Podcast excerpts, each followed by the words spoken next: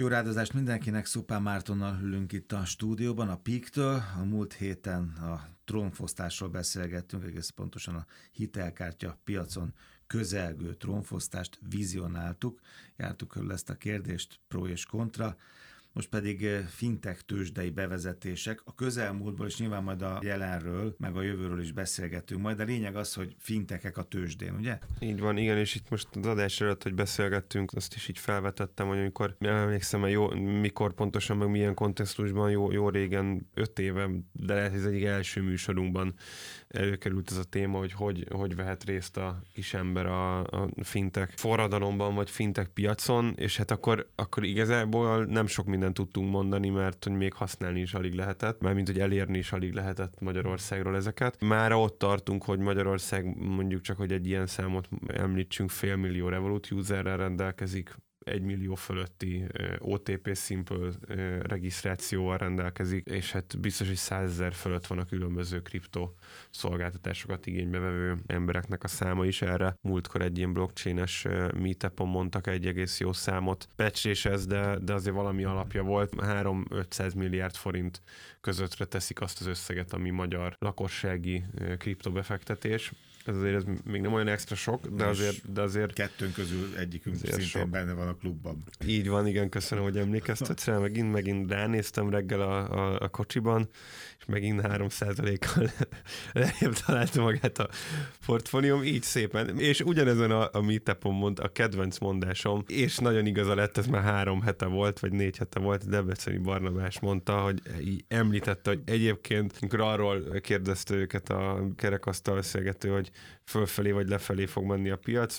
Szerinte ez még nem volt egy csúcs, csak egy lokális csúcs volt, és majd mehet följebb. Amúgy meg minden számnak van fele, hát ezt nem tudom, aki a bőrén akarja tapasztalni, annak szívesen elküldöm az elmúlt 3 hónapomat. Visszatérve ide, odaértünk, hogy most már mindenki gyakorlatilag, aki akar, tud használni fintech szolgáltatást. És tulajdonos is lehet valamilyen. És egyre jobb, diverzifikált portfólió építhető ki. Lassan egyébként, és nagyon kíváncsi vagyok, hogy ez ki lesz a magyar piacon. Lassan ott tartunk, hogy annyi fintech cég van már a tőzsdéken, hogy akár egy ténylegesen kockázatkerülő lakossági befektetői körnek nyújtott befektetési alap is összepakolható ebből. Amíg 3-4 fintech cég volt ott, vagy volt elérhető nyilvános piacokon, addig ez nehéz lett volna, de most már összeállítható egy olyan 10-20-30 cégből álló portfólió. Több fintech cég van a tőzsdén, de mondjuk egy ilyen 10-30 közötti cégből álló portfólió,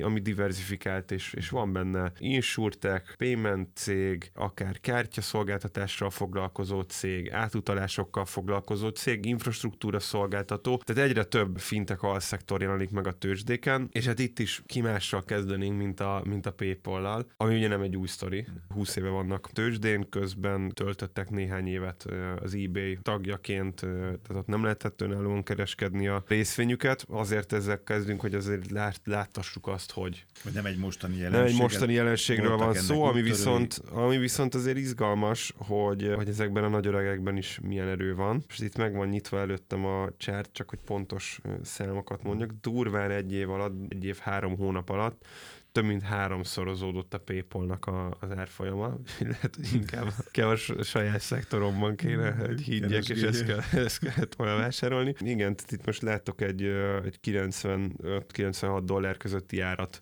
tavaly márciusban. Ugye akkor ütött be a koronavírus. Ott volt egy ilyen csúnya napja a tőzsdéknek, hát a PayPal-nak nem volt annyira csúnya hete, esett 8%-ot szemben mondjuk az olajjal magával, vagy a légitársaságok részvényeivel. Utána viszont egy ilyen 200%-os menetelésen van most túl. Nyilván nagyon jó piacuk van, meg egy csomó minden hatás érződött. A másik ilyen nagy öreg az a Wirecard, aminek ugye szenteltünk szintén egy adást néhány héttel ezelőtt. Már nincsenek.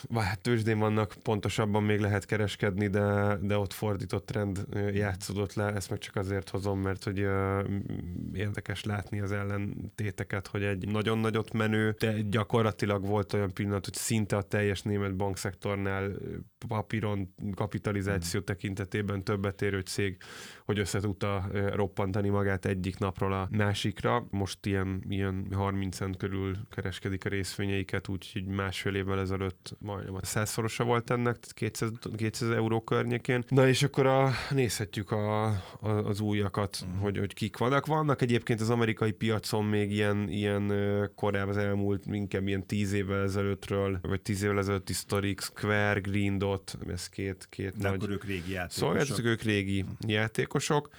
És akkor a közelmúltból van egy-két izgi sztorink, meg a már tényként bevezetést bejelentőkből még több van, és hát egy jó néhányról megpletykálnak. Miért van az, hogy most van egy ilyen reneszánsz, mert most héten majd mondasz 8 szereplőt? Azért, mert most telt el annyi idő, ez úgy, mint Magyarországon a KKV-knál, amikor a generációváltás, nem tudom, 20 év után jön el, vagy már elég tőkét vontak be, vagy a Covid ekkorát lendített most ezen a szektoron, vagy ennyien terjeszkednek már, hiszen itt azért csak egy-kettő lesz, akinek egyféle szolgáltat. Egyből indultak, aztán előbb-utóbb megkapták az egész banki az engedélyt, na és akkor utána puff tőzs, de lesz egy csomó ilyen. Ezek a folyamatok belejátszanak abban, hogy most a számosságuk hirtelen ilyen sok? Ebből az összes belejátszik, tudod, egy ilyen gazdasági eseménysorozatnak általában sok eredője van és egy kirobbantója. Én azt gondolom, hogy itt egyébként ilyen konkrét kirobbantó tényező nem is volt feltétlenül, hanem ezek, amiket felsoroltál. Digitalizáció, így van. És már elég pénz, mert hogy eltelt annyi idő, hogy elég tőkét. Diversifikált szolgáltatás paletta, tehát senki nem venne szívesen részvényt egy olyan cégben, aminek van egyetlen ingyenes kártyaterméke mondjuk. De nagyon szívesen vesznek részvényt egy olyan cégben, ami egy érett, teljes termékpalettát nyújt, és ténylegesen alternatívát tud kivenni, vagy kínálni az inkumbens bankoknak, így több lábon áll, ahogy mondod, mert ott látható egy jövőkép, és ilyen jövőkép látható ott is,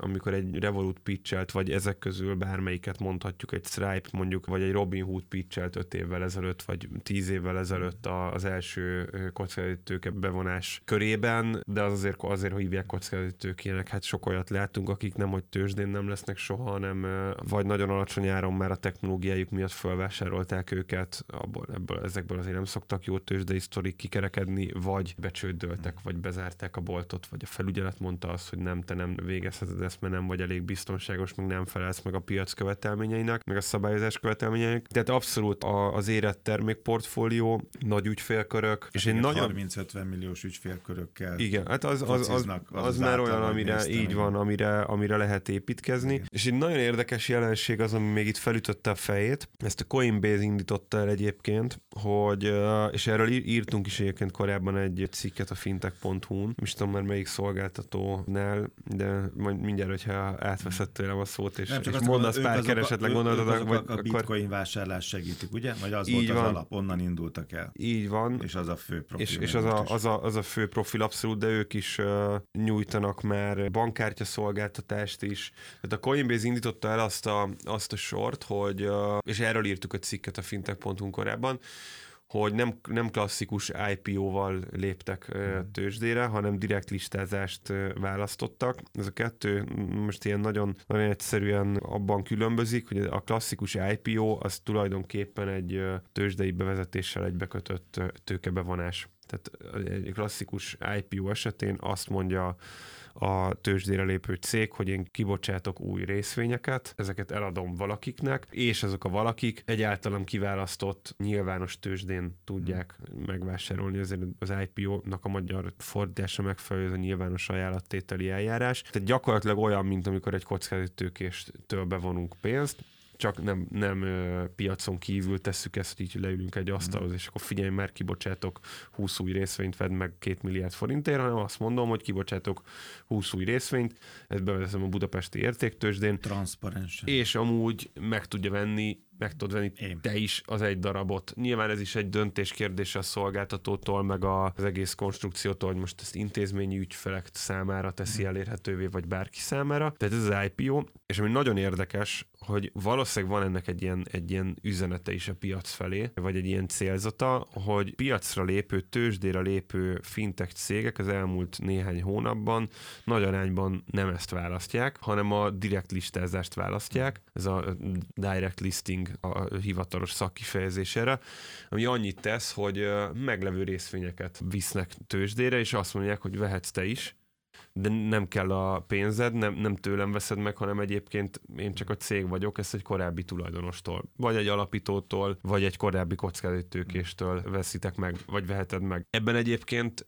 ez tényleg egy nagyon érdekes, tehát ez önmagában egy ilyen hosszú okfejtést, beszélgetést, és egy kicsit talán egy ilyen érdekes találgatást is megér, vagy megérne. Benne lehet a piacnak is az üzenet, hogy mi annyira megyünk, hogy nem is kell pénz, mert ez ugye azt jelzi, hogy bevisz. Stabilak vagyunk, ott van másodban, nincs szükség. És annyira sem azon már túl vagyunk, se így a részvényeken keresztül. És annyira stabilak vagyunk, hogy egyébként meg ráadásul annyira úgy nincs szükségünk pénzre, hogy egyébként még ki is nyitjuk a nyitott könyv az életünk. Mert nyilván azzal, amit mondtál, hogy egy tőzsdére lépés az egy a legnagyobb változást a cégek életében transzparencia területén jelenti. Onnantól kezdve nincs olyan, hogy én azt mondom, hogy nem nyilvános a könyvelésem, de nyilvánosnak kell lennie mindennek. A másik érdekes ilyen nyomás egyébként, vagy indok, az lehet az, hogy el akarnak kezdeni profitot realizálni az alapítók, és vagy a kockázati tőkések. És ez mindig egy izgalmas indikátor egyébként, igen, amikor azt mondják, hogy köszönöm, elég volt. Most pénzért teszem az érdekeltségemet. Így van. És mondjuk realizálok annyit, amennyit befektettem, és akkor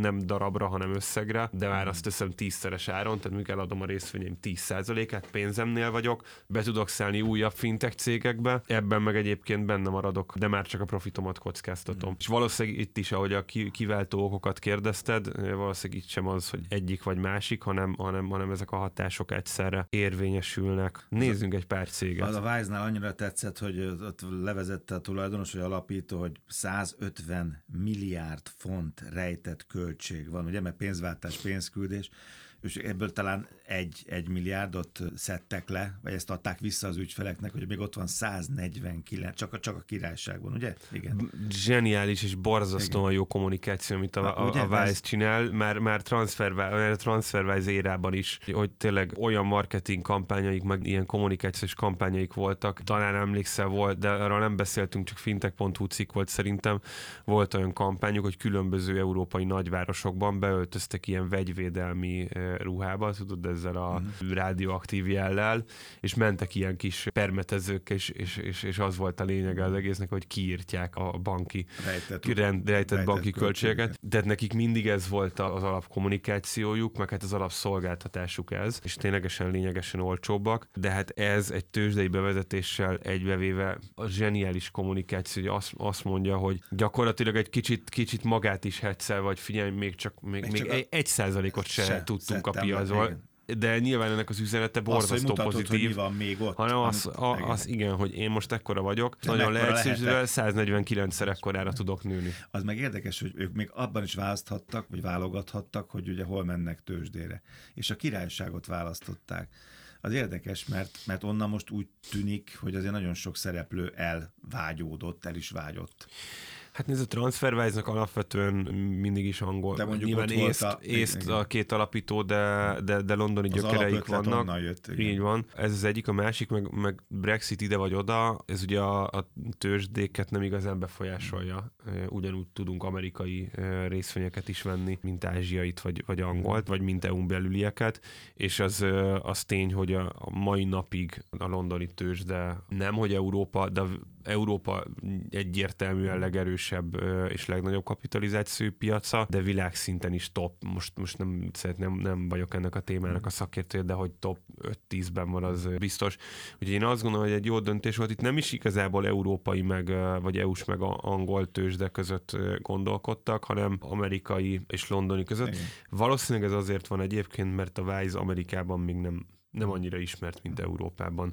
De aztán egyébként ez megint más téma, de hogy, vagyis így kikacsintás, de hogy aztán az, hogy 3 év múlva elérhetővé teszik dollárban denominálva, dollár alapúan a részvényeiket mondjuk egy Nasdaqon, az igazából már csak egy ilyen operatív mutatvány lesz. Csak még egy dolog, nekem nagyon élesen beütött, a fintech cégek tőzsdei bevezetésről beszélgetünk, és mondtad, vagy írtad nekem, hogy hamarosan ugye a Stripe, a Robin Hood, a Kakaopay, a Zopa, hogy ez a peer-to-peer, a Zopa, ugye, és 2005-ben indultak, azt felírtam magamnak, és hogy mekkorát lökött rajtuk a Covid, az valami hihetetlen. Tehát mindenki, igen, aki tönkre ment, csődbe ment, nem kapott hitelt, nem kapott pénzt, az tőlük kaphatott, így kaphatott, és puff, az egekben vannak, és egy pillanat ott vannak a tőzsdén. Igen, így van, abszolút. Rákanyarodva hamarosan piacra kerülőkre. Ugye egyébként a közelmúltból 3-at hoztam, még egyet a rendkedvéért illeszünk ide.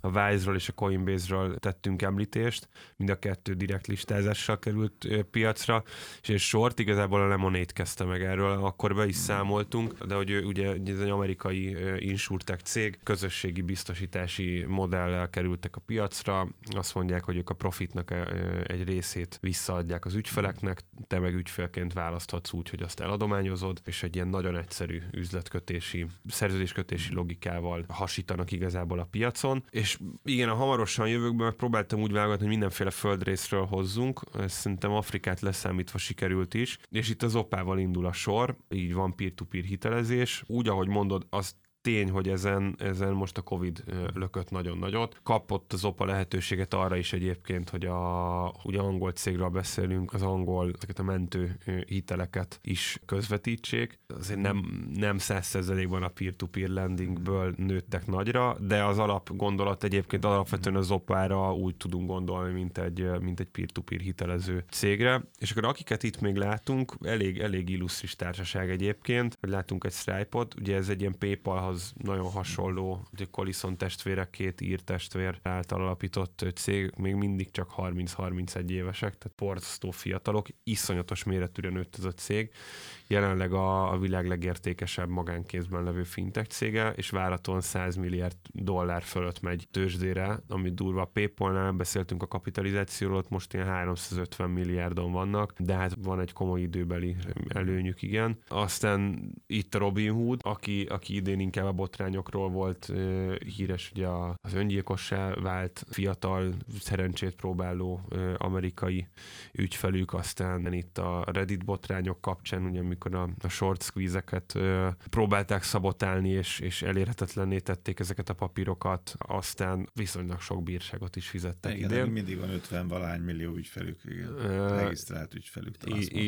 Így van, hát ez is egy stratégia. Borzasztóan nagy ügyfélkör, és hát hogyha valaki nagyot lökött a Covid, vagy ilyen alszektor, akkor az a Stripe-szerű, PayPal-szerű cégek mellett én ilyen második helyre tenném ezeket az online tőzsdei platformokat, és itt is jó nagy várható piaci értékről beszélhetünk. És ezzel még 2 ázsiai cég, és mind a kettőről beszélgettünk korábban egyébként. Az egyikről az Indiában jártam, 3 évvel ezelőtti műsorban tettem említést, ez a Paytm nevű cég, ez egy most nagyon leegyszerűsítve gyakorlatilag az indiai PayPal kiegészülve posztterminál szolgáltatással, tehát ilyen mindenféle QR-kódos, meg kártyás fizetéseket online és offline elfogadó cég, tényleg jó nagyok. Tehát annyira, hogy így szembe is jött a 2-3 nap alatt a termékük, vagy termékeik, amit ott töltöttem, és egy dél-koreai cég, a Kakaopay, akikről szerintem az egyik első adásban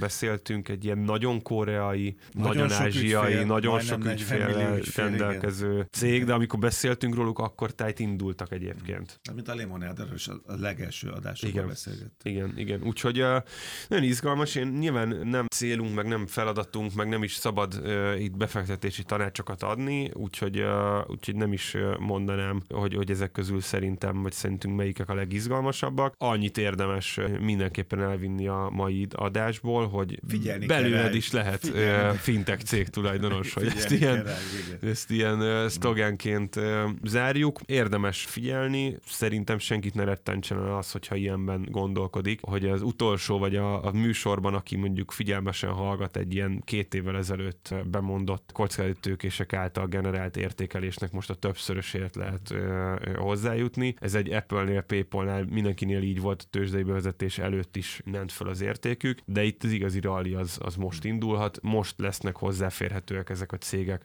a nagy publikum számára, akár egy Robin Hood platformon egyébként, illetve az intézményi befektetők számára is, és a nagy felhajtóerőt akár egy Teslánál is, hogyha visszagondolunk, de egy Apple-nél is sorolhatnánk ezeket, az hozta, amikor elkezdtek belevásárolni a nagy nyugdíjalapok, meg egyéb befektetési alapok, ők tudják az igazi erőt, meg forgalmat, meg árfelhajtást hozni, úgyhogy én azt gondolom, hogy aki szeretne nem csak felhasználóként, hanem részvényesként is, tulajdonosként irányítani, nem, az alapítson fintech céget, de az egy egészen más sztori. Így visszagondolom, hanem biztos, hogy javasolnám. Beszélgessen veled sokat. Az hozzá tud jutni néhány dollártól határa csillagos ég. Fintech.hu a részletek, Suppan Márton Pik, köszönöm szépen, jövő héten találkozunk a fintech világában.